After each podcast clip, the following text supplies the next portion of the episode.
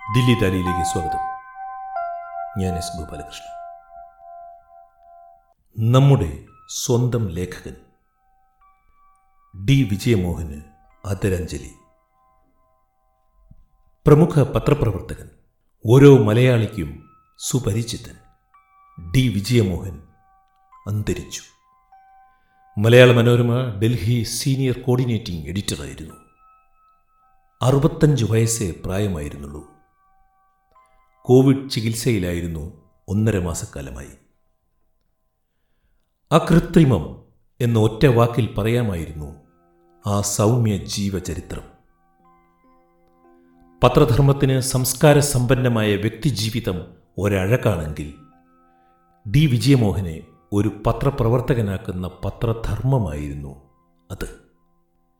എന്റെ അടുത്ത സുഹൃത്തായിരുന്നു വിജയമോഹൻ. കുടുംബ സുഹൃത്തുമായിരുന്നു വ്യക്തിപരമായ ആ ദുഃഖത്തെക്കുറിച്ച് പിന്നീട് പറയാം. ഡി. വിജയമോഹൻ ആദരാഞ്ജലി അർപ്പിക്കുവാൻ ദിലി ദാലിയിൽ ഇന്ന് നാല് അതിഥികൾ എത്തിയിട്ടുണ്ട്. ഒന്ന് എഴുത്തുകാരനായ സക്കറിയ രണ്ട് മലയാള മനോരമയുടെ മുൻ എഡിറ്റോറിയൽ ഡയറക്ടറും പ്രമുഖ പത്രാധിപരുമായ തോമസ് ജേക്കബ് മൂന്ന് ഇന്ത്യയിലെ മുതിർന്ന പൊളിറ്റിക്കൽ കാർട്ടൂണിസ്റ്റുകളിൽ ഒരാളായ ഇ പി ഉണ്ണി. നാല് ദ വീക്ക് വാരികയുടെ ഡൽഹിയിലെ ചീഫ് ഓഫ് ബ്യൂറോ ആയ വിജയമോഹന്റെ ദീർഘകാല സഹപ്രവർത്തകനായ ആർ പ്രസന്നൻ. ആദ്യമായി പ്രശസ്ത സാഹിത്യകാരൻ സക്കറിയ. വിജയമോഹന്റെ മരണം വേദനാജനകമായ ഒരു അകാല മൃത്യുവായി എനിക്ക് അനുഭവപ്പെട്ടു. മരണത്തിന് ഒരു കാലമുണ്ട് എന്നല്ല. ജീവിതത്തിൽ പൂർണമായി അടിയുറപ്പിച്ച് നിന്ന ഒരു വ്യക്തിയുടെ മരണത്തിന് യുക്തി കണ്ടെത്താൻ കഴിയുന്നില്ല. ആ വിട പറയലിന്റെ ദുഃഖത്തിന് ഒരു വല്ലാത്ത മൂർച്ചയുണ്ട്. ഡൽഹി ജീവിതം എനിക്ക് തന്ന നല്ല സുഹൃത്തുക്കളിൽ ഒരാളായിരുന്നു വിജയമോഹൻ. ഐ എൻ എസ് കെട്ടിടത്തിലും യു എൻ എ ക്യാന്റീനിലും പ്രസ് ക്ലബിലുമെല്ലാം ഞങ്ങൾ കണ്ടുമുട്ടും. ലോകകാര്യങ്ങൾ പറയും. സൗമ്യനും മിതഭാഷിയുമായിരുന്നു വിജയമോഹൻ. കാര്യമാത്ര പ്രസക്തവും മാന്യതകൾ പാലിക്കുന്നതും വസ്തുനിഷ്ഠവുമായിരുന്നു അദ്ദേഹത്തിന്റെ റിപ്പോർട്ടിംഗ്. വിശ്വാസ്യതയും സംസ്കാര സമ്പന്നതയും അദ്ദേഹത്തിന്റെ പത്രപ്രവർത്തനത്തിന്റെ മുഖമുദ്രകളായിരുന്നു. ഡൽഹി മലയാളി സമൂഹത്തിന്റെ പ്രശ്നങ്ങളിൽ വിജയമോഹൻ പ്രത്യേക ശ്രദ്ധ പതിപ്പിച്ചിരുന്നു. എന്റെ ഡൽഹി കാലത്തിന്റെ നല്ല ഓർമ്മകളിൽ നിന്ന് ഒരു പ്രിയപ്പെട്ട സുഹൃത്തു കൂടി അപ്രത്യക്ഷനായിരിക്കുകയാണ്. അദ്ദേഹത്തിന്റെ കുടുംബത്തോടും സഹപ്രവർത്തകരോടും സുഹൃത്തുക്കളോടുമൊപ്പം എന്റെ ദുഃഖം ഞാൻ പങ്കുവയ്ക്കുന്നു. സാഹിത്യകാരൻ സക്കറിയ ഡി വിജയമോഹനെ അനുസ്മരിക്കുകയായിരുന്നു അടുത്തത് മലയാള മനോരമയുടെ മുൻ എഡിറ്റോറിയൽ ഡയറക്ടർ തോമസ് ജേക്കബ്. പ്രിയപ്പെട്ട തോമസ് ജേക്കബ് സാറ് വലിയ വേദനയും വലിയ ദുഃഖവുമുള്ള ഒരു സമയത്താണ് സാറിനെ വിളിക്കുന്നത്. ഡി വിജയമോഹൻ യാത്ര പറഞ്ഞു. വളരെ കൊല്ലക്കാലം ആ വലിയ പത്രപ്രവർത്തകനുമായി അടുത്തിടപഴകുകയും പ്രവർത്തിക്കുകയും ഒക്കെ ചെയ്ത വളരെ സീനിയറായിട്ടുള്ള പത്രപ്രവർത്തകനാണ് സാറ്. തോമസ് ജേക്കബ് സാറ് വിജയമോഹനെ എങ്ങനെയാണ് ഓർക്കുന്നത്? മൂന്ന് വർഷം മുമ്പ് വിജയമോഹന്റെ അമ്മ മരിച്ചു. അമ്മ എസ് മഹേശ്വരി അമ്മ.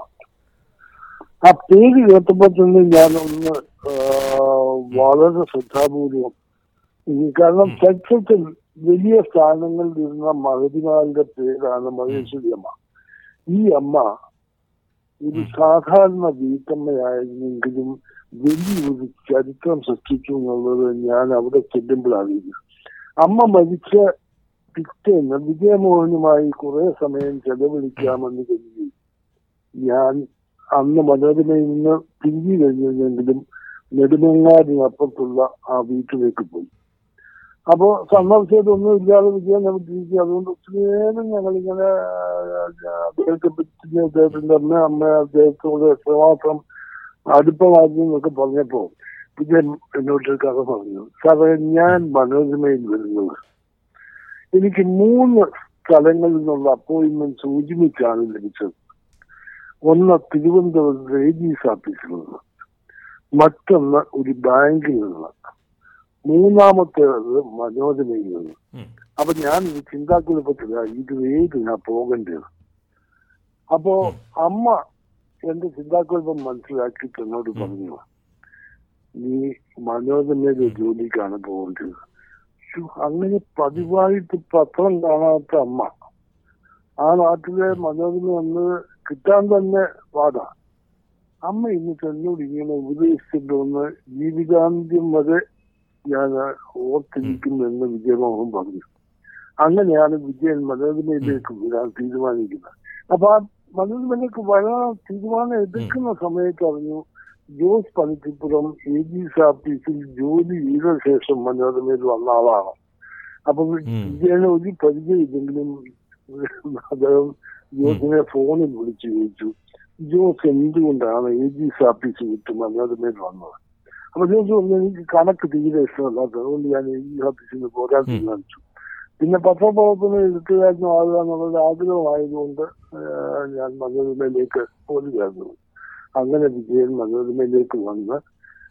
മനോരമയിലെ വിജയൻ നൽകിയിട്ടുള്ള സ്കൂപ്പുകളെ പറ്റി തന്നെ ധാരാളം പറയാൻ ഉണ്ടാവും പക്ഷെ വിജയന്റെ ആദ്യത്തെ സ്കൂപ്പ് മാത്രം ഞാൻ പറയാം അദ്ദേഹം കൊല്ലത്തോ തിരുവനന്തപുരത്തോ ലേഖകനായിരുന്ന കാലത്ത് ഇന്ന് പല ഗവൺമെന്റുകളും ദളിതം ദളിത്സിനെയും അല്ലെങ്കിൽ പിന്നോക്കക്കാരെ ക്ഷേത്രത്തിലെ പൂജാരിമാരായിട്ട് പരിശീലിപ്പിച്ച് നിയമിച്ച തങ്ങളാണെന്ന് അവകാശപ്പെടാറുണ്ടായിരുന്നുണ്ട് ഉണ്ടെങ്കിലും എത്രയോ വർഷം മുമ്പ് ഇങ്ങനെ ഒരു സംഭവം തിരുവിതാംകൂർ ദേവസ്വം ബോർഡ് ചെയ്തു. എട്ട് പത്തിലേറെ ആളുകളെ പരിശീലിപ്പിച്ചു. പക്ഷെ പരിശീലിപ്പിച്ചവരൊക്കെ കുറെ കഴിഞ്ഞ് വിജയൻ ഒരു ഒരു തോന്നൽ വന്ന് ഇവരൊക്കെ പൂജാരിമാരുടെ കാര്യത്തിൽ ഇവിടെയൊക്കെ ഇരിക്കുന്ന അവരുടെ അനുഭവങ്ങൾ എന്താണെന്ന് അന്വേഷിക്കാം അങ്ങനെ വിജയൻ അന്വേഷിച്ചപ്പോ ഇവരെ ആരും ക്ഷേത്രത്തിൽ കയറ്റുന്നില്ല ഇനി അഥവാ ഏതെങ്കിലും ക്ഷേത്ര ഭാരവാഹികൾ അവരെ പൂജാരിമാരായിട്ട് നിയമിച്ചിട്ടുണ്ടെങ്കിൽ അവിടെ അവരുടെ നിവേദ്യം സ്വീകരിക്കാനായിട്ട് ഒരു വിഭാഗം ആളുകൾ വിസമ്മതിക്കുന്നു വളരെ എക്സ്പ്ലോസീവായി ഈ സ്റ്റോറി വിജയൻ മനോരമയിലേക്ക് റിപ്പോർട്ട് ചെയ്തു. അതിന്റെ തലക്കെട്ടും വിജയൻ സാധാരണ സാധാരണ ലേഖകന്മാരല്ല തലക്കെട്ട് എഴുതുന്നത് പത്രാധിപന്മാരാണ് പക്ഷെ ഇതിന് തലക്കെട്ടും വിജയൻ ഇട്ടയച്ചത് തന്നെ പത്രാധിപന്മാർ കൊടുത്തു. പൂജയ്ക്കെടുക്കാത്ത പുഷ്പങ്ങൾ എന്നായിരുന്നു എത്ര മനോഹരം. അദ്ദേഹം സിനിമാ പാട്ടിൽ നിന്ന് എടുത്ത ഒരു കാര്യമാണെങ്കിലും ഇതിനെ എത്രയോ ചെയ്തത് ഇത് പേരായിരുന്നു ഇത് പറഞ്ഞപ്പോൾ ക്ഷേത്രത്തെ പറ്റി പറയുമ്പോൾ അദ്ദേഹത്തിന്റെ ബന്ധങ്ങളൊന്നും ആ ദൈവങ്ങളോടായിരുന്നില്ല യഥാർത്ഥ ഭയങ്കരമായ ആധ്യാത്മിക നേതാക്കളുമായിട്ടാണ്. സ്വാമി രംഗസാധാരണയുമായിട്ട് വളരെ അടുത്ത വ്യക്തിബന്ധങ്ങളാണ് ലോകം മുഴുവൻ ആദരിക്കുന്ന അദ്ദേഹത്തോട്. അദ്ദേഹം അദ്ദേഹത്തിന്റെ ജീവിതകഥ ഒരാളോടും പറഞ്ഞിട്ടില്ല. പക്ഷെ വിജയമോഹനോട് വിജയമോഹന്റെ നിർബന്ധത്തിന് വഴങ്ങി അദ്ദേഹം തന്റെ ആത്മകഥാ രൂപത്തിലുള്ള അത് പറഞ്ഞു കൊടുത്തു. അത് ഇത്ര കാലം കഴിഞ്ഞ് പബ്ലിഷ് ചെയ്യാവുന്ന ഒരു ഒരു വിലക്കൂടെ നൽകിയിരുന്നു. അത് വളരെ ശ്രദ്ധിക്കപ്പെട്ടൊരു പുസ്തകമായിരുന്നു. വലിയൊരു പ്രസാധകനാണ് പ്രസിദ്ധീകരിച്ചെങ്കിലും രണ്ടാം പതിപ്പ് ഉണ്ടായില്ല. അങ്ങനെ എനിക്ക് രണ്ടു വർഷം മുമ്പ് എം പി വിജയകുമാർ സാർ എങ്ങനെ ഈ പുസ്തകം വായിക്കാനിടയായിട്ട് വിജയം ചോദിച്ചു വിജയൻ ഈ ഇതിപ്പോ എന്തുകൊണ്ടാണ് മാർക്കറ്റിൽ വരാത്തത്? അത് പബ്ലിഷർ രണ്ടാം പതിപ്പ് ഇറക്കാത്തതുകൊണ്ടാണ് എന്നാൽ മാതൃഭൂമി അത് ഇറക്കിയിരിക്കും അപ്പൊ വിജയൻ പറഞ്ഞു മാതൃഭൂമി ഒരു പുസ്തകത്തിന്റെ രണ്ടാം പതിപ്പ് ആദ്യമായിട്ട് പ്രസിദ്ധീകരിക്കുക എന്ന് പറയുന്നൊരു അത് ഞാൻ ഞാനില്ല തീരുമാനിച്ചത്. അതുകൊണ്ട് ഞങ്ങളുടെ മാതൃഭൂമി ആ പുസ്തകം ഇപ്പൊ മാർക്കറ്റിൽ എത്തിച്ചിരിക്കുക അപ്പൊ വിജയന് വ്യക്തിബന്ധങ്ങളുടെ കാര്യത്തിൽ രംഗനാഥൻ എന്ന് ചിലർക്ക് ഒരു വാർത്ത കൊണ്ട് അവസാനിക്കുന്ന വ്യക്തിബന്ധങ്ങൾ മാത്രമല്ല നാളെ ഇനി താഴെ കൊണ്ട് പ്രയോജനമൊന്നും എനിക്ക് വേണ്ട. പക്ഷെ വിജയന്റെ എല്ലാ ബന്ധങ്ങളും ഇതുപോലെ ദീർഘകാല അടിസ്ഥാനത്തിലുള്ളതായിരുന്നു. വിജയന് പരിചയമില്ലാത്തതോ അല്ലെങ്കിൽ ഉൽപ്പത്തിയില്ലാത്തതായ ജനങ്ങൾ വളരെ കുറവായിരുന്നു. രാഷ്ട്രീയത്തിൽ നമുക്ക് ആർക്കും അറിയില്ലാത്ത പഴയ കാര്യങ്ങൾ അദ്ദേഹത്തിന് ഓർമ്മയുണ്ടാവും. ഡൽഹിയിലെ ആദ്യമായി എത്തിയ മലയാളി പത്രപ്രവർത്തകൻ ആരാണെന്ന് ചോദിച്ചാൽ വിജയന്റെ അദ്ദേഹത്തിന്റെ ജീവിതത്വം തന്നെ പറയത്തക്കുള്ള കാര്യങ്ങൾ അദ്ദേഹത്തിന്റെ ഉണ്ടാവും നമ്മളൊക്കെ നമ്മളൊക്കെ ഇപ്പൊ മനസ്സിൽ കാണുന്ന ആരുമല്ല. അതിനൊക്കെ മുമ്പ് ഒരു മലയാളി അവിടെ ചെന്ന് പത്രബോധത്തിനായിട്ട് ജീവിക്കുകയൊക്കെ ഒക്കെ ചെയ്തതിനെ പറ്റി വിജയൻ ഒരു ലേഖനം തന്നെ എഴുതി പാകിസ്ഥാനിൽ ഇത്രയേറെ വ്യക്തിബന്ധങ്ങളുള്ള ഒരു മലയാളി പത്രം. ഇന്ത്യയിലെ പത്രപ്രവർത്തനത്തിൽ ഞാൻ കുഞ്ഞിനായാലും ഒക്കെ ഉണ്ടാവും. പക്ഷെ ഇത്രയേറെ വ്യക്തിബന്ധങ്ങളുള്ള ഒരു മലയാളി പത്രപ്രവർത്തനമില്ല ബി എൻ കുട്ടി എന്ന് പറയുന്ന ആളിനെ കേരളത്തിൽ ഒരു വലിയ കഥാപാത്രമാക്കിയത് വിജയമോഹൻ ഞാൻ പാകിസ്ഥാനിൽ റിപ്പോർട്ടിങ്ങിന് പോകുമ്പോഴൊക്കെ വിജയൻ ഇന്ന ഇന്ന ആളുകളെ ഒന്ന് ഫോൺ ചെയ്താൽ മതി നമ്മൾ ഫോൺ നമ്പർ ഉൾപ്പെടെ നമ്മുടെ കയ്യിലേക്ക് തന്നു വിടുകയാണ് ചെയ്തുകൊണ്ടിരിക്കുന്നത്. അപ്പൊ ഇങ്ങനെ ഒരു വാർത്ത ഒരു വാർത്ത കൊണ്ട് അവസാനിക്കേണ്ടതല്ല ഒരാളുമായിട്ടുള്ള ബന്ധം എന്നുള്ളതിന്റെ പേരിൽ ചില വാർത്തകൾ ഇന്നിപ്പോ അത് കുറിച്ചില്ലെങ്കിലും നിരോധനമില്ല എന്ന് വിചാരിച്ച് മാറ്റി വെച്ചിട്ടുണ്ട് അതാണ് വിജയമാണ് അതിന് എനിക്ക് എന്റെ മനസ്സിൽ അനേകമാണ് ഇത്രയും ജീവിത വിശുദ്ധി പാലിച്ച മനുഷ്യൻ വ്യക്തിബന്ധങ്ങളിൽ ഇത്രയും പവിത്രത പാലിച്ചൊരു മനുഷ്യൻ. അത്രത്തോളം ജീവിതത്തിൽ വളരെ അപൂർവമായിട്ടേ കാണുമോ thank you thank you Thomas Jacob sir. Malayala മനോരമയുടെ മുൻ എഡിറ്റോറിയൽ ഡയറക്ടറും കേരളത്തിലെ ഏറ്റവും മുതിർന്ന പത്രപ്രവർത്തകരിൽ ഒരാളുമായ Shri Thomas Jacob sir D. വിജയമോഹനെ അനുസ്മരിക്കുകയായിരുന്നു. അടുത്തത് ശ്രീ ഇ. പി. ഉണ്ണി ഇന്ത്യയിലെ ഏറ്റവും മുതിർന്ന പൊളിറ്റിക്കൽ കാർട്ടൂണിസ്റ്റുകളിൽ ഒരാളായ ഇ പി ഉണ്ണി ഇന്ത്യൻ എക്സ്പ്രസ്സിലാണ്. വളരെ സങ്കടകരമായ ഒരു വാർത്തയാണ് ഡി വിജയമോഹന്റെ അവിചാരിതമായ വിയോഗം വഴി ഉണ്ടായിരിക്കുന്നത്. വിജയമോഹനെ വളരെ അടുത്തറിയാമായിരുന്നു ഉണ്ണിമാഷിനെ എന്ന് എനിക്കറിയാം. ഡൽഹിയിൽ വെച്ച് നിങ്ങൾ വളരെ അടുത്ത് ഇടപഴകിയിരുന്നതാണ്. വിജയമോഹൻ എന്ന ഓർമ്മയെ എങ്ങനെയാണ് കാണുന്നത്? ഉണ്ണിമാഷ്. നല്ലൊരു സജീവ സാന്നിധ്യമാണ്. എനിക്ക് ഓർമ്മ ആയിട്ട് കാണുമ്പോഴും ഇത്ര പെട്ടെന്ന് സാധിക്കില്ല. കാരണം മഴക്കാലത്തോളം ഞങ്ങൾ അയൽക്കാരായിരുന്നു സുഹൃത്തുക്കളായിരുന്നു എല്ലാ കാലത്തും. പിന്നെ എനിക്ക് വളരെ വിലപ്പെട്ട ഒരു സഹപ്രവർത്തകൻ കൂടിയായിരുന്നു. മലയാള പത്രപ്രവർത്തനത്തിലാണ് വിജയമോഹൻ ഉണ്ടായിരുന്നെങ്കിൽ ദേശീയ വാർത്തകളും അന്തർദേശീയ വാർത്തകളും ഒക്കെ എനിക്ക് വായിച്ച് മനസ്സിലാക്കുന്ന ഒരാളായിരുന്നു. അപ് ആയിരുന്നു കാര്യങ്ങളെ കുറിച്ച് പിന്നെ ദേശീയ വാർത്തകളാണ് പുള്ളി റിപ്പോർട്ട് ചെയ്തത്. ഡൽഹിയിൽ നിന്നുള്ള വാർത്തകളാണ് പുള്ളി റിപ്പോർട്ട് ചെയ്തത്. അത് പ്രഗത്ഭനായ റിപ്പോർട്ടറായിരുന്നു വിജയന്മാർ ഒന്നാം കിട പത്രപ്രവർത്തകനായിരുന്നു. ചിലപ്പോഴെങ്കിലും എനിക്ക് ചിലപ്പോ ചില വാർത്തകളുടെ തെറ്റുന്ന ഒരു ന്യൂസ് ബ്രേക്ക് ഉണ്ടായത് അത് വാസ്തവമാണോ എന്ന് കണ്ടുപിടിക്കാൻ ഞാൻ ഒന്ന് രണ്ട് പേര് വിളിക്കും. വരയ്ക്കാനുള്ള ഡെഡ് ലൈൻ അടുത്ത് വരുമ്പോൾ അതിലൊരു പ്രധാനപ്പെട്ട സുഹൃത്ത് വിജയമോഹനായിരുന്നു വിജയമോഹൻ കൺഫേം ഇല്ലാതെ ഞാൻ വരയ്ക്കുള്ളൂ തൽക്കാലം വരയ്ക്കേണ്ട നാളെ വരെ നീട്ടിയെന്ന് വിജയമോഹൻ പറഞ്ഞ് ഞാനിത് വരയ്ക്കില്ല. കാരണം ഒരു വാർത്തയോടുള്ള വിജയമോഹന്റെ സമീപനം അതായിരുന്നു. അവിടെ കഴിവതും വസ്തുനിഷ്ഠമായിട്ട് കാര്യങ്ങൾ അറിയുകയും പിന്നെ പൊതുവെ വാർത്തയോട് മാത്രമല്ല മറ്റു പല കാര്യങ്ങളും ചെയ്ത ആളാണ് വിജയമോഹൻ ഗോപാലകൃഷ്ണൻ അറിയാമല്ലോ. നല്ല. സംഗീതം കേൾക്കുന്ന ആളാണ്. ചിത്രരചനയെ കുറിച്ച് നല്ല ബോധ്യമുള്ള ആളാണ്. കാർട്ടൂണുകൾ. കാർട്ടൂണുകൾ എന്ന് പറഞ്ഞാൽ ഒരു ഇതിന് പത്ത് പതിനേഴ് പത്രങ്ങളുടെ കാർട്ടൂണുകളാണ് ദിവസം കാണുന്നത്. ഒരു കാർട്ടൂൺ കാർട്ടൂണിസ്റ്റുകളെക്കാളും കൂടുതൽ കാർട്ടൂണുകൾ മറ്റുള്ളവരുടെ കാർട്ടൂണുകൾ കാണുകയും മനസ്സിലാക്കുകയും ചെയ്യുന്ന ആളാണ്. പിന്തുടരുന്ന ആളാണ്. അപ്പൊ അങ്ങനെ അങ്ങനെ ഒരാളാണ്. അപ്പൊ ആ മനസ്സിന്റെ ഒരു ഒരു അടിസ്ഥാന സ്വഭാവം തീർപ്പ് കൽപ്പിക്കുന്ന ഒരു മനസ്സല്ല വിജയമുണ്ട് കാര്യങ്ങൾ അറിയും കാര്യങ്ങളുടെ പുറകെ പോയി അന്വേഷിക്കുകയും ചെയ്യുന്ന ഒരു പ്രത്യേകതരം മനസ്സാണ്. ഒരു അത് തന്നെ. അതുകൊണ്ടാണ് ഇത്രയും നന്നായിട്ട് ഗവേഷണം ചെയ്തിട്ട് സ്വാമി രംഗനാഥനെ കുറിച്ചൊരു ഒരു ഗവേഷണം എഴുതാൻ പറ്റിയത്. ഈ തിരക്കിന്റെ ഇടയ്ക്കൊക്കെ കിട്ടാവുന്ന സമയത്തൊക്കെ അധികം ഇന്റർവ്യൂകൾ നടത്തുകയും പഴയ കാര്യങ്ങൾ അന്വേഷിക്കുകയൊക്കെ ചെയ്തിരിക്കുക മനോഹരമായ ഒരു ഒരു ഗ്രന്ഥമാണിത്. അതാണ് വിജയമോഹന്റെ ഒരു സവിശേഷത. ഒരു സാധാരണ ഒരു അതിപ്രഗത്ഭനായ പത്രപ്രവർത്തകൻ അതിനപ്പുറം മറ്റു പലതുമായിരുന്നു നല്ല സ്നേഹിതനായിരുന്നു. ആരേത് സമയത്ത് വിളിച്ചാലും കിട്ടും. ഇരുപത്തിനാല് മണിക്കൂറും ഫോൺ എടുക്കും. മലയാളത്തിലെ വലിയ പത്രപ്രവർത്തകരുടെ ഒരു അവരുമായിട്ട് ഇടപഴകുകയും ഡൽഹി ഡൽഹിയിൽ ഇത്രയും ഇത്രയും പതിറ്റാണ്ടുകളോളം ഡൽഹിയിൽ പ്രവർത്തിച്ചതിന്റെ ഒരു പ്രവർത്തന പരിചയമൊക്കെയുള്ള വിജയമോഹന്റെ നിര്യാണം ഡൽഹിയിലെ മലയാള പത്രപ്രവർത്തനത്തിനെ എങ്ങനെ ബാധിക്കും? പത്രപ്രവർത്തനം പത്രപ്രവർത്തനത്തിന് പത്രപ്രവർത്തനം പുതിയ രീതികളിലും കൈവഴികളിലേക്കും ഒക്കെ നീങ്ങുമല്ല. അതിന്റെ സ്വഭാവതാണല്ലോ അതൊരു നിത്യനിദാന പ്രക്രിയയല്ലേ. ഇപ്പൊ ഞാൻ പറയാം. ഇപ്പോ Madhavankutty V K Madhavankutty Shenoy sir Narendran ഇവരൊക്കെ ഇവർക്ക് തൊട്ട് പുറകെ വന്ന തലമുറയിൽ പെട്ട ആളാണ് വിജയമോഹൻ. അവരിലുണ്ടായിരുന്ന എല്ലാ സവിശേഷതകളും സവിശേഷതകളും വിജയമോഹനിലുണ്ട്.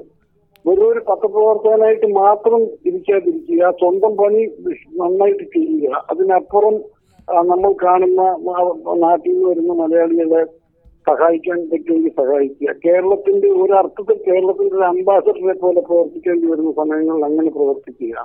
പിന്നെ വിജയമോഹൻ മറ്റെനിക്ക് വാലിഷിന് ഓർമ്മയുണ്ടോന്ന് അറിയില്ല. ഇപ്പൊ ഈ മാതൃഭൂമിയിലൊക്കെ ആയിരുന്നു ഈ മലയാള സാഹിത്യത്തിന്റെ കുത്തക ഉത്തമ സാഹിത്യത്തിന്റെ ഉന്നത സാഹിത്യം എന്നൊക്കെ നമ്മൾ പറയുന്ന സാഹിത്യത്തിന്റെ കുത്തക മാതൃഭൂമിക്കായിരുന്നു. അതിൽ നിന്നും മനോരമയുടെ ഈ വാർഷിക പതിപ്പ് ഓണപ്പതിപ്പല്ലേ ഓണപ്പതിപ്പ് കാലത്തുള്ള വാർഷിക പതിപ്പിലേക്ക് ഈ ഏറ്റവും വലിയ എഴുത്തുകാരെ ഓരോരുത്തരെയായിട്ട് മനോരമയിലേക്ക് കൊണ്ടുവന്നതിൽ വലിയ പങ്ക് വിജയമോഹൻ വഹിച്ചിട്ടുണ്ട്.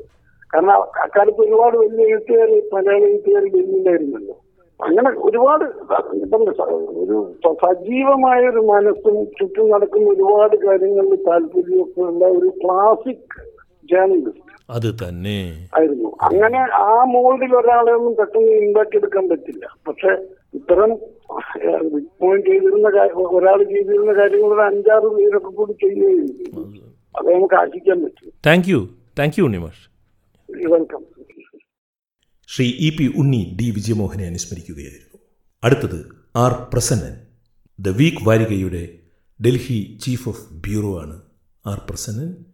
വിജയമോഹനുമായി ദീർഘകാലത്തെ ഏതാണ്ട് മൂന്ന് പതിറ്റാണ്ട് കാലത്തെ പ്രവർത്തന പരിചയമാണ് ഉള്ളത്. വലിയ ദുഃഖത്തോടു കൂടിയാണ് ആർ പ്രസന്നനെ ഞാനിപ്പോൾ വിളിക്കുന്നത്. താങ്കൾ വിജയമോഹന്റെ ശവസംസ്കാര ചടങ്ങുകൾ കഴിഞ്ഞ് തിരികെ വീട്ടിലെത്തിയതേ ഉള്ളൂ. എനിക്കറിയാം എത്രമാത്രം ദുഃഖഭരിതമാണ് താങ്കളുടെ ഹൃദയം എന്ന് ദീർഘകാലം ഒരുമിച്ച് പ്രവർത്തിക്കുകയും വളരെ അടുത്തറിയുകയും ചെയ്ത ഒരു വലിയ മനുഷ്യസ്നേഹിയായ വിജയമോഹൻ സംസാരിക്കാൻ പ്രയാസമുണ്ടാകുമെന്നും എനിക്കറിയാം. എനിക്കും വളരെ അടുപ്പമുണ്ടായിരുന്ന ആളായിരുന്നു വിജയമോഹൻ. എന്താണ് വിജയമോഹൻ ബാക്കി വെച്ച് പോയത്? അദ്ദേഹത്തിന്റെ ഒരു അകാല ചരമം എന്നുള്ള വാക്കിന് ഇത്രമാത്രം അർത്ഥമുണ്ടായ ഒരു ദിവസമില്ല എന്ന് എനിക്ക് തോന്നുന്നു. അതെ. വിജയമോഹൻ അതായത് നമ്മൾ ഈ താങ്കൾ പറഞ്ഞ പോലെ അകാല ചരമം എന്ന് പറയാം. എന്ന് പറഞ്ഞാൽ അത് നമ്മളെപ്പോഴും സീനിയർ ആൾക്കാർ പോകുമ്പോൾ അങ്ങനെ തോന്നാറുണ്ട്. അദ്ദേഹം എന്നേക്കാൾ സീനിയറാണ് പക്ഷെ എങ്കിലും എനിക്ക് അങ്ങനെയല്ല തോന്നാറ്. എന്റെ സഹപ്രവർത്തകൻ ഒപ്പമുള്ളയാൾ എന്നുള്ളതാണ്. അപ്പൊ എന്റെ ഒപ്പമുള്ളയാളാണ് ഇത് പോയത്. എന്റെ സീനിയർ അല്ല പോയത്. എന്നെക്കാൾ സീനിയർ ആണെങ്കിലും എന്റെ സീനിയർ പോയതുപോലെയല്ല എന്റെ ഒപ്പമുള്ളയാൾ പോയതുപോലെയാണ്. എന്ന് പറഞ്ഞാൽ ഒരു സഹോദരൻ പോകുന്നത് പോലെയുള്ള ഒരു ഒരു ഒരു ഒരു എന്താ അങ്ങനെ ഒരു ഒരു വലിയൊരു ഗ്യാപ്പ് അദ്ദേഹം വിട്ടിട്ടാണ് പോയിരിക്കുന്നത്. മുപ്പത് കൊല്ലം ഞങ്ങൾ ഒരുമിച്ച് വർക്ക് ചെയ്തു. മുപ്പത് കൊല്ലം. അദ്ദേഹത്തിന് നാൽപ്പത് നാൽപ്പത് കൊല്ലത്തിലധികം പത്രപ്രവർത്തനത്തെ അതും മലയാള മനോരമയിൽ തന്നെ എക്സ്പീരിയൻസ് ഉണ്ട്. അതിൽ മുപ്പത് കൊല്ലം മുപ്പത്തഞ്ച് കൊല്ലം ഡൽഹിയിലായിരുന്നു. അതിൽ മുപ്പത് കൊല്ലം ഞാനും അദ്ദേഹത്തിന്റെ കൂടെ ഒരുമിച്ചുണ്ടായിരുന്നു എന്നുള്ളതാണ്. ആ മുപ്പത് കൊല്ലത്തിൽ പതിനഞ്ച് കൊല്ലം ഞങ്ങൾ ഒരേ ഓഫീസിൽ ഒരു ചെറിയ ഐ എൻ എസ് ബിൽഡിങ്ങിലെ മലയാള മനോരമയുടെ ചെറിയ ഒരു ഓഫീസിൽ ആണ് പതിനഞ്ച് കൊല്ലം ഞങ്ങൾ ഒരുമിച്ചിരുന്ന് ഒരേ അടുത്തടുത്ത സീറ്റുകളിൽ ഇരുന്ന് വർക്ക് ചെയ്തത്. പക്ഷെ അതിനകത്ത് ഏറ്റവും എനിക്ക് ഈ എന്താണ് ഒരു ഇപ്പോഴും അത് അത്ഭുതമാണ് എനിക്ക് ഏറ്റവും കൂടുതൽ അത് ആലോചിക്കുമ്പോൾ. പതിനഞ്ച് കൊല്ലം ഒരേ ഒരേ സീ അടുത്തടുത്ത സീറ്റിലിരുന്ന് മുപ്പത് കൊല്ലം ഒരുമിച്ചും വർക്ക് ചെയ്തിട്ടും ഒരു അലോസരപ്പെടുത്തുന്ന ഒരു മോമെന്റ് പോലും ഞങ്ങൾ തമ്മിൽ ഉണ്ടായിട്ടില്ല എന്നുള്ളതാണ്. ഒരുമിച്ച് ഇത്രയും വർക്ക് ചെയ്യുമ്പോൾ ആരായാലും അഭിപ്രായ വ്യത്യാസമുണ്ട്. അഭിപ്രായ വ്യത്യാസങ്ങൾ വേറെ പൊളിറ്റിക്കലായിട്ടും മറ്റു പല കാര്യങ്ങളിലും പക്ഷെ അതല്ല അല്ലാതെ ഒരു വർക്കിന്റെ കാര്യത്തിൽ എന്നോട് ചെയ്യാൻ പറഞ്ഞു അല്ല താങ്കളോട് ചെയ്യാൻ പറഞ്ഞു ഇങ്ങനെയുള്ള ഒരു ഒരു പ്രശ്നം പോലും ഉണ്ടായിട്ടില്ല. അങ്ങനെ ഒരു വ്യക്തി അങ്ങനെ ഒരു അങ്ങനെ സാധിക്കില്ല രണ്ടുപേര് തമ്മിൽ എന്നാണ് എനിക്ക് തോന്നുന്നത്. പക്ഷെ ഞങ്ങൾ തമ്മിൽ അത് ഉണ്ടായി എന്നുള്ളതാണ്. എനിക്ക് മറ്റു പലരുമായിട്ടും പ്രശ്നം ഉണ്ടായിട്ടുണ്ട്. അദ്ദേഹത്തിനും മറ്റു പലരുമായിട്ട് പ്രശ്നങ്ങൾ ഉണ്ടായി കാണും. എനിക്കറിയില്ല ഉള്ളതും അറിയാത്തതും ഉണ്ട്. പക്ഷെ ഞങ്ങൾ തമ്മിൽ ഒന്നും ഉണ്ടായിട്ടില്ല എന്നുള്ളതാണ്. അത് ഞാൻ ഇപ്പോഴാണ് അത് ആലോചിക്കുന്നത്. എന്താണ് ഞങ്ങൾ തമ്മിൽ എന്തെങ്കിലും ഉണ്ടായിട്ട് ഒന്നുമില്ല എന്നുള്ളതാണ്. എപ്പോഴും ഞങ്ങൾ അങ്ങോട്ടും ഇങ്ങോട്ടും ചിരിച്ചുകൊണ്ടും അല്ലാതെ ഞങ്ങൾക്ക് വർത്തമാനം പറയേണ്ടി വന്നിട്ടില്ല ഈ ഒരേ ഓഫീസിൽ വർക്ക് ചെയ്തിട്ട്. അത് ഞാനിവിടെ വരുമ്പോൾ ഞാൻ നയന്റീൻ നയന്റിയിലാണ് അദ്ദേഹം അതിനു മുമ്പ് തന്നെ അഞ്ചു കൊല്ലം ഇവിടെ ഡൽഹിയിൽ ഉണ്ടായിരുന്നു ഈ നയന്റീൻ നയന്റിയിൽ ഞാൻ ഇവിടെ വരുമ്പോൾ ഞാൻ പുതിയതാണ് ഡൽഹിയിൽ എനിക്ക് ഡൽഹി ഒന്നും അറിയില്ല അപ്പോൾ വീക്ക് ഞാൻ വീക്കിലും അദ്ദേഹം മലയാള മനോരമയിലാണ്. രണ്ടും ഒരേ ഓഫീസിൽ ഒരേ മുറിക്കകത്തിരുന്നാണ്. ഞാൻ രണ്ട് രണ്ട് പബ്ലിക്കേഷന് വേണ്ടി വർക്ക് ചെയ്യുന്നതിനുള്ളൂ. പക്ഷെ ഞാൻ മനോരമയ്ക്ക് വേണ്ടി എഴുതുമായിരുന്നു. അദ്ദേഹം എനിക്ക് പലതും പറഞ്ഞു തരുമായിരുന്നു വീക്കിന്റെ കാര്യങ്ങൾ അപ്പൊ ഞാൻ വീക്കിൽ മറ്റ് കൊളീഗ്സ് ഉണ്ടെങ്കിലും ഞാൻ എല്ലാ കാര്യങ്ങളും അദ്ദേഹത്തോടാണ് ചോദിച്ചിരുന്നത്. അതെന്താ എന്തുകൊണ്ട് അങ്ങനെ ചെയ്തതെന്ന് ചോദിച്ചാൽ എനിക്കറിയില്ല.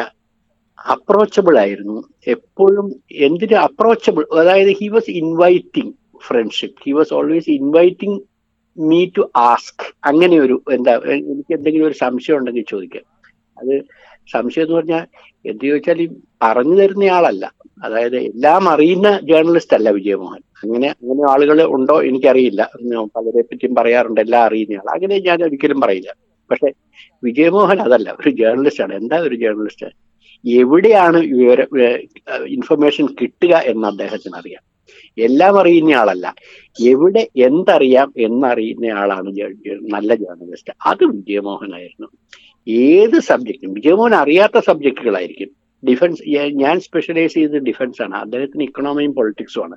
പക്ഷെ ഡിഫൻസിന്റെ കാര്യമാണെങ്കിൽ അന്ന് ഞാൻ ഇവിടെ വരുമ്പോൾ അദ്ദേഹത്തോട് ചോദിച്ചാൽ പ്രസന്നൻ ഇതെനിക്ക് അറിയില്ല. പക്ഷേ ഇന്ന ആളോട് ചോദിച്ചാൽ അറിയാൻ പറ്റിയേക്കും ഇതാണ് നമ്പർ ഇത് പറഞ്ഞു തരുന്ന ഇതാണ് നല്ലൊരു ജേർണലിസ്റ്റ് അല്ലെങ്കിൽ നല്ലൊരു ഇൻഫർമേഷൻ സോഴ്സ് എന്ന് പറയുന്നത്. എല്ലാം ആരെ കൊണ്ടും അറിയാൻ സാധിക്കില്ല. പക്ഷെ ഏതും എവിടെ അറിയാം എന്ന് അറിയാവുന്നയാളാണ് നല്ല ജേർണലിസ്റ്റ് അത് വിജയമോഹനായിരുന്നു. ആ കാര്യത്തിൽ യാതൊരു സംശയവുമില്ല. മറ്റ് അദ്ദേഹത്തിന്റെ അദ്ദേഹത്തിന് ഒരു നല്ല എന്താണ് എല്ലാ വിഷയങ്ങളിലും താല്പര്യമുള്ള ഒരു മനുഷ്യൻ. രാഷ്ട്രീയം ഇക്കണോമി ഒപ്പം തന്നെ മ്യൂസിക് സാഹിത്യം എന്തിനെക്കുറിച്ചും അദ്ദേഹത്തിന് താല്പര്യമുണ്ട്. എല്ലാത്തിനും ഒരു കൗതുകമുള്ള ഒരു മനുഷ്യൻ. അതാണ് ജേർണലിസ്റ്റ് എന്തിനെക്കുറിച്ചും അദ്ദേഹത്തിന് കൗതുകമാണ്. അത് അല്പം അറിഞ്ഞിരിക്കുക. എല്ലാം അറിയണം എന്നുള്ള അതല്ല. ജേർണലിസ്റ്റ് ഒരിക്കലും എല്ലാം അറിയുന്ന ആളല്ല. മാസ്റ്റർ ഓഫ് എന്താ ജാക്ക് ഓഫ് ഓൾ ട്രേഡ്സ് അത് വിജയമോഹനായിരുന്നു. പിന്നെ എന്തിനോട് ഒരു ഒരു എന്താ ഒരു ഒരു ഗുഡ് വില്ലോട് കൂടി ഒരു പോസിറ്റീവായിട്ട് അപ്രോച്ച് ചെയ്യുക. അതായിരുന്നു വിജയമോഹനെ അങ്ങനെ ഞാൻ അന്നും ഓർക്കുന്നുണ്ട്. ഇവിടെ വന്ന കാലത്ത് നയന്റീൻ നയന്റിയിൽ ഞാൻ എത്തി. നയന്റീൻ നയന്റി വൺ എനിക്ക് ഇക്കണോമി ഒന്നും അറിയില്ല. അദ്ദേഹത്തിന് അറിയാം. അപ്പോൾ എന്നോട് അന്ന് ബജറ്റ് ബജറ്റ് അടുത്ത് വരുന്നു. അപ്പോൾ ഒരു പ്രിപ്പറേറ്ററി ആർട്ടിക്കിൾസ് എഴുതാൻ എനിക്ക് അസൈൻമെന്റ് കിട്ടി. അപ്പോൾ ഞാൻ എനിക്ക് കാര്യമായിട്ടൊന്നും അറിയില്ല. ഞാനപ്പോൾ അന്നുള്ള ഇവിടുത്തെ അന്ന് ഇക്കണോമിക് ടൈംസ് ഉണ്ട് ബിസിനസ് സ്റ്റാൻഡേർഡ് പിന്നെ അന്ന് Observer of Politics and Economy Observer of Business and Politics പിന്നീട് അത് പൊളിറ്റിക്കൽ ഒബ്സർവർ അങ്ങനെ ആയി. ഇങ്ങനെ പല പല ബിസിനസ് പേപ്പർ ഉണ്ട് ഫൈനാൻഷ്യൽ എക്സ്പെർട്ട് ഇതെല്ലാം ഇരുന്ന് വായിക്കാൻ തുടങ്ങി. ഇത് വായിച്ചിട്ട് ഇക്കണോമി അറിയാത്ത ഞാൻ ഇത് വായിച്ചിട്ട് ഒന്നും പിടികിട്ടുന്നില്ല. എന്തൊക്കെയോ കുറേ ടെക്നിക്കൽ ടേംസ് ഒക്കെയാണ് ബജറ്റ് അപ്പോഴാണ് മലയാള മനോരമയിലെ വിജയമോഹൻ ബജറ്റിന്റെ പണിപ്പുരയിൽ എന്ന് പറഞ്ഞൊരു സീരീസ് സീരീസ് തുടക്കം ആരംഭിച്ചത്. അപ്പൊ ഞാനത് അത്ര കാര്യമായിട്ട് എടുത്തില്ലായിരുന്നു. എങ്കിലും ഒരു ദിവസം ചുമ്മാ എടുത്തു നോക്കിയപ്പം ബജറ്റ് എന്താണെന്നുള്ളത് വളരെ ലളിതമായ ഭാഷയിൽ ആർക്കും മനസ്സിലാകുന്ന ഭാഷയിൽ എഴുതിയിരിക്കുന്നു ഈ മലയാള മനോരമയുടെ വിജയമോഹൻ. അപ്പൊ എന്താണ് തൊട്ടടുത്തിരിക്കുന്ന ആൾ തന്നെയാണ് ആളാണ് ഇതെല്ലാം ചെയ്യുന്നത്. അത് അതുവരെ ചോദിക്കാൻ ചോദിച്ചു പോലും ഇല്ലായിരുന്നു. ഇത് വായിച്ചു കഴിഞ്ഞപ്പോഴാണ് ഇതറിയാം അപ്പൊ ചോദിച്ചു മനസ്സിലാക്കി. അങ്ങനെയാണ് എന്താണ് ബജറ്റ് എന്ന്. ഒരു അത് ആ ഇന്നും ഞാൻ ഓർക്കുന്നുണ്ട്. അന്ന് ഈ ബജറ്റ് കൺസൾട്ടേഷൻസ് ഫിനാൻസ് മിനിസ്റ്റർ തുടങ്ങുന്ന സമയത്ത് തന്നെയാണ് വിജയമോഹൻ ഈ സീരീസ് തുടങ്ങുന്നത്. അപ്പൊ അന്നന്നത്തെ കൺസൾട്ടേഷൻ എന്താണ്? ഓരോ ബോഡീസ് അതായത് ട്രേഡ് ബോഡീസ് ഫിക്കി അസോച്ചാം പിന്നെ ട്രേഡ് യൂണിയൻസ് ഇവരുടെയൊക്കെ ഡിമാൻഡ്സ് എന്താണെന്നുള്ളത് വരും. അത് വിജയമോഹൻ ഇന്റർപ്രറ്റ് ചെയ്തിരിക്കുകയാണ്. അവരുടെ ഡിമാൻഡ് ഓരോരുത്തരും എന്തിനാണ് ഇത് ഡിമാൻഡ് ചെയ്യുന്നത്? ആ ഡിമാൻഡ് കൺസീഡ് ചെയ്യുക എന്താണ് അതിന്റെ ബജറ്ററി ഇംപ്ലിക്കേഷൻ അത് ഇക്കണോമിയെ പിന്നീട് എങ്ങനെ ബാധിക്കാം? പോസിറ്റീവോ നെഗറ്റീവോ അങ്ങനെ വാല്യൂ ജഡ്ജ്മെന്റ് ഇല്ല അദ്ദേഹത്തിന്. അദ്ദേഹം കാര്യം പറയുകയുള്ളൂ. വാല്യൂ ജഡ്ജ്മെന്റ് ഇല്ലാതെ ഒരു പത്രപ്രവർത്തനം നിഷ്പക്ഷമായിട്ട് അതിന്റെ ഓരോ ഇംപ്ലിക്കേഷൻസും എക്സ്പ്ലെയിൻ ചെയ്യുക. ആ എക്സ്പ്ലനേറ്ററി ജേർണലിസം അത് വിജയമോഹൻ നന്നായിട്ട് ചെയ്യുമായിരുന്നു. അത് കാര്യങ്ങൾ എക്സ്പ്ലെയിൻ ചെയ്ത് കൊടുക്കുക സാധാരണക്കാരന്. ഒപ്പം തന്നെ എല്ലാത്തിലും ഉള്ള ഒരു ആ ഒരു ഒരു ഏത് വിഷയത്തിലാണെങ്കിലും പ്രത്യേകിച്ച് എക്കണോമി അദ്ദേഹത്തിന്റെ ഒരു ഒരു എന്താ പറയുന്നത് അദ്ദേഹം അതിൽ വലിയ സ്പെഷ്യലിസ്റ്റ് ആണെന്ന് ഒരിക്കലും ക്ലെയിം ചെയ്തിട്ടില്ല പക്ഷെ വായനക്കാരനത് ബജറ്റ് മനസ്സിലാക്കി കൊടുക്കുക. അത് വിജയമോഹൻ ചെയ്യുന്നത് പോലെ എനിക്ക് എനിക്ക് തോന്നുന്നില്ല. ഇന്ത്യയിൽ അത്രയും നന്നായിട്ട് അത് എക്സ്പ്ലെയിൻ ചെയ്യാൻ അറിയുന്ന മറ്റൊരു പത്രക്കാരനുണ്ട് പത്രപ്രവർത്തകനുണ്ടെന്ന്.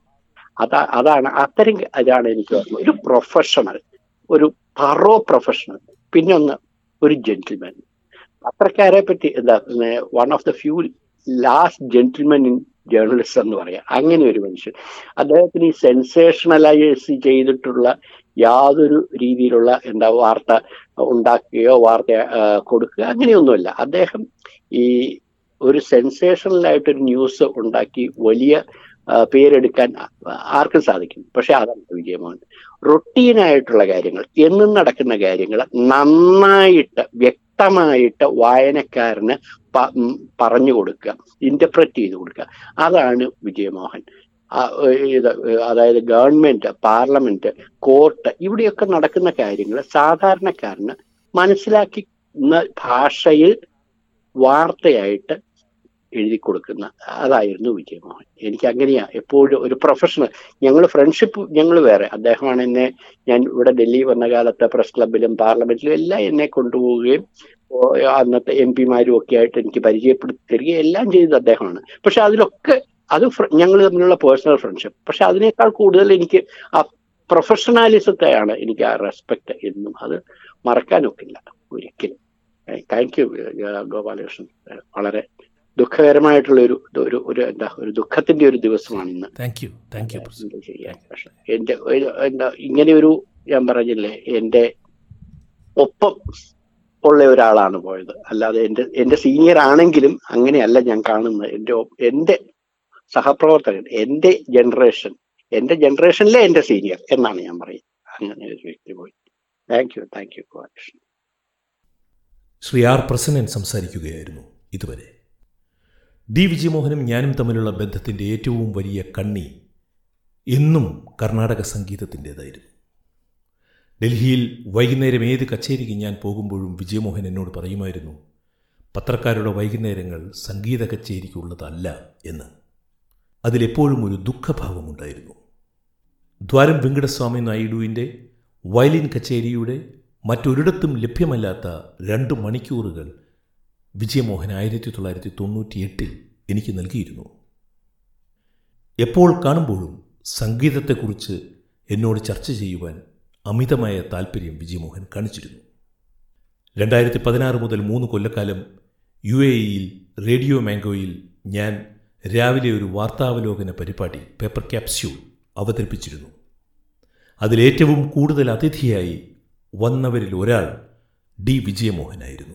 ദുബായ് സമയവും ഇന്ത്യൻ സമയവും തമ്മിൽ ഒന്നര മണിക്കൂറിന്റെ വ്യത്യാസമുണ്ട് അത് വകവയ്ക്കാതെ. അതിരാവിലെ ഇന്ത്യൻ സമയം അഞ്ച് അഞ്ചര മണിക്ക് എത്ര തവണയാണ് ഡൽഹിയിലെ തണുപ്പിൽ അദ്ദേഹം എന്നോട് സംസാരിക്കുവാനായി ഉണർന്ന് എണീറ്റത്? ഡൽഹിയിൽ ഇന്ദിരാപുരത്ത് ഞങ്ങൾ കുറച്ചുകാലം അയൽപ്പക്കക്കാരുമായിരുന്നു ഇന്ത്യയുടെ തലസ്ഥാന നഗരിയിലെ ഒരു അസാധാരണ പത്രപ്രവർത്തകനായിരുന്നു ഡി. വിജയമോഹൻ. ഉടുത്തുകെട്ടുകൾ ഇല്ലാത്ത മനുഷ്യന്റെ പച്ചയായിരുന്നു അദ്ദേഹം. നികത്താനാവാത്ത വിടവാണ് ഡി. വിജയമോഹന്റെ അകാല വിയോഗം ഉണ്ടാക്കിയിട്ടുള്ളത്. അറുപത്തിയഞ്ച് എന്നത് വിജയമോഹൻ മരിക്കേണ്ട പ്രായമേ അല്ലായിരുന്നു പത്രധർമ്മവും ജീവിതധർമ്മവും എന്താണെന്നറിഞ്ഞ് ജീവിച്ച ഒരാളിനോട് ഒരു സാമാന്യ ധർമ്മബോധം കാട്ടുവാൻ മരണം മറന്നുപോയ ഒരു വേളയാണ് ഇത്. ദില്ലി ദാലി ഡി വിജയമോഹന്റെ ഓർമ്മയ്ക്ക് മുന്നിൽ ആദരം അർപ്പിക്കുന്നു. ഈ പോഡ്കാസ്റ്റിന്റെ ഈ ലക്കം ഇവിടെ അവസാനിക്കുന്നു. കേട്ട സുമനസ്സുകൾക്ക് നന്ദി. സ്നേഹപൂർവം എസ് ഗോപാലകൃഷ്ണൻ.